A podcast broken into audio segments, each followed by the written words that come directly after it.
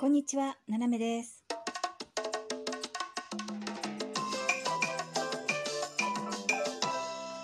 改めまして、こんにちは。世界の隅っこからななめがお送りします。ということで、昨日はね、ありがとうございました。あの、ライブ配信ね、なんか皆さん来ていただいて、えー私はもう突如始めてですね、突如終わると、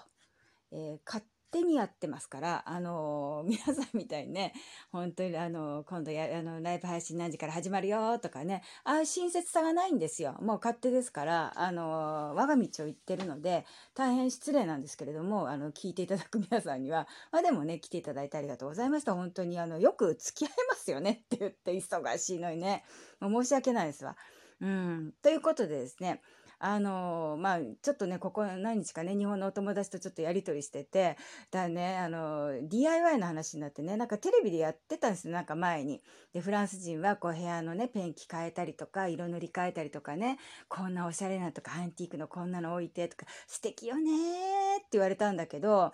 あのあれねそのまあ好きでやってる方ももちろんいますよあのそういうのが大好きっていうのとだけどあの基本はあの工事頼むのと高いのと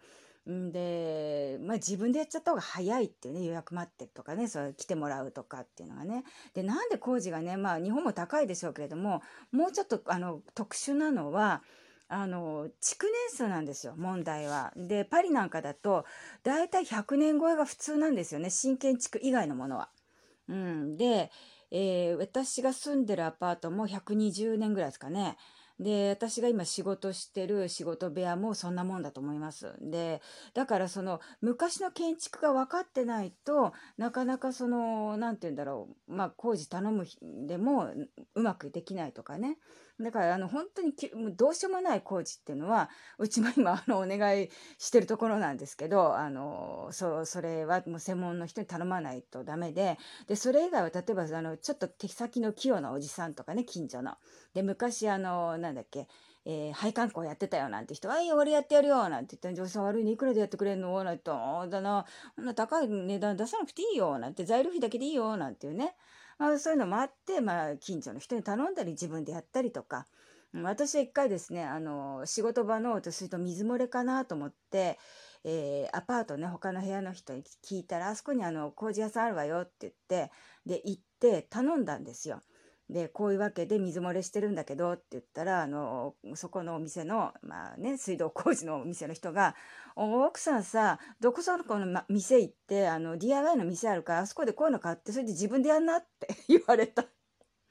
自分でやんなっていやちょっと高くてもちゃんとやってもらおうと思って行ったのに「おうちはそんなのやんないよで自分でやんない自分で」って言われてほいで泣く泣く帰ってきて近所のおじさんにやってもらったっていうね、うん、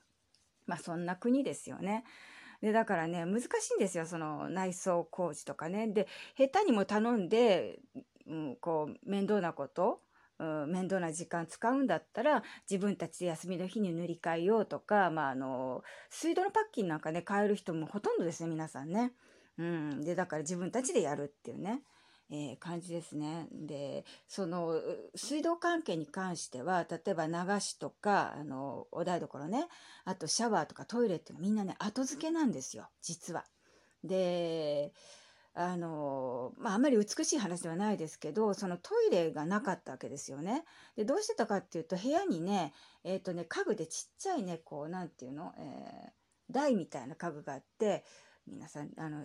なんだろう絵画の中でこう見たことないかなあの、えー、と洗面器みたいなのがねこうはまってるね台みたいなのがあるんですよね。だからそこに皆さんあの下からねあの水道がないので、えー下に降りてって上の階の上から下まで降りて水を汲んで上に上がってくると。でそれを、えーお湯を沸かしてねそれで、えーお湯を入れてお水をちょっと足してちょうどいい温度にして体を拭くというねあの濡れたタオルで拭くとかね。そうそういう感じだったんです。だからシャワーとかっていう概念なかったですよね。ま昔はね、うん、お風呂もね。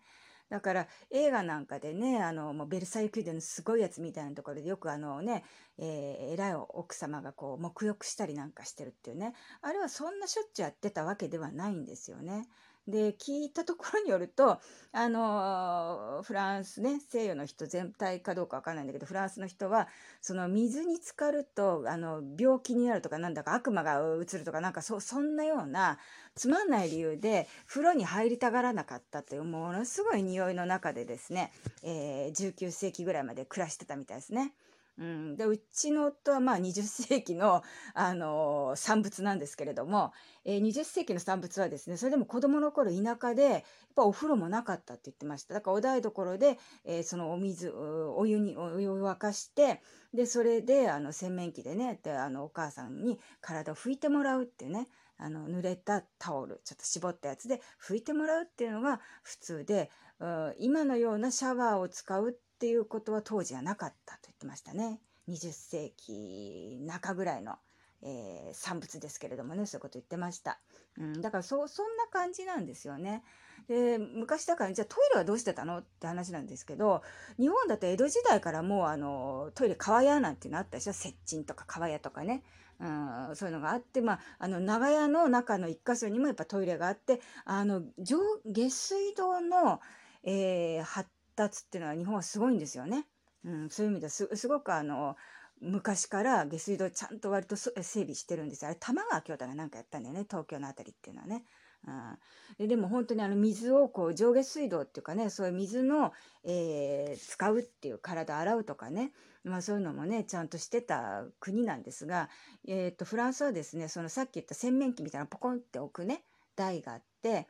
でえっ、ー、とねその下にねこう扉がこうあってなんかこう何て言うんだろう鍋みたいなね陶器でできたちょっと何？うん、大きいあのボールみたいなものが入ってんですよ。それがトイレだった。うん、でそれで用を足すっていうね。で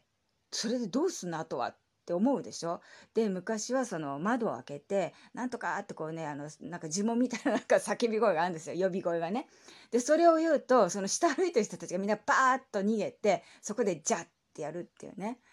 もうどれだけ汚かったかね、衛生面がね。だからペストとか流行った当たり前じゃん。ちょっと私、あの、心の中で思ってるんですけど、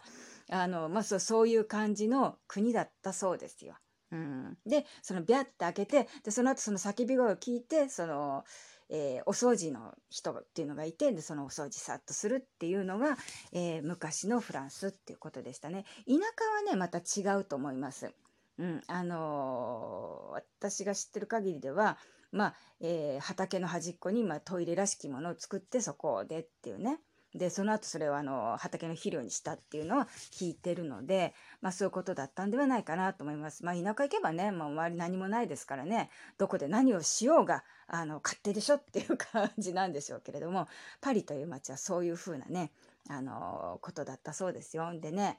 あの、まあ DIY とあんま関係ないですけど、まあ、あの、その、入れ物があるですよ。トイレに使ってたね。あれをね私一回インターネットであの日本のそのアンティークブティックの方かなんかね。わかんないですけどアンティーク系のなんか販売してる人が、えーと、こうやってねお花を飾ったりとか果物を入れてあのサロンねお部屋今のところにどうぞみたいなね、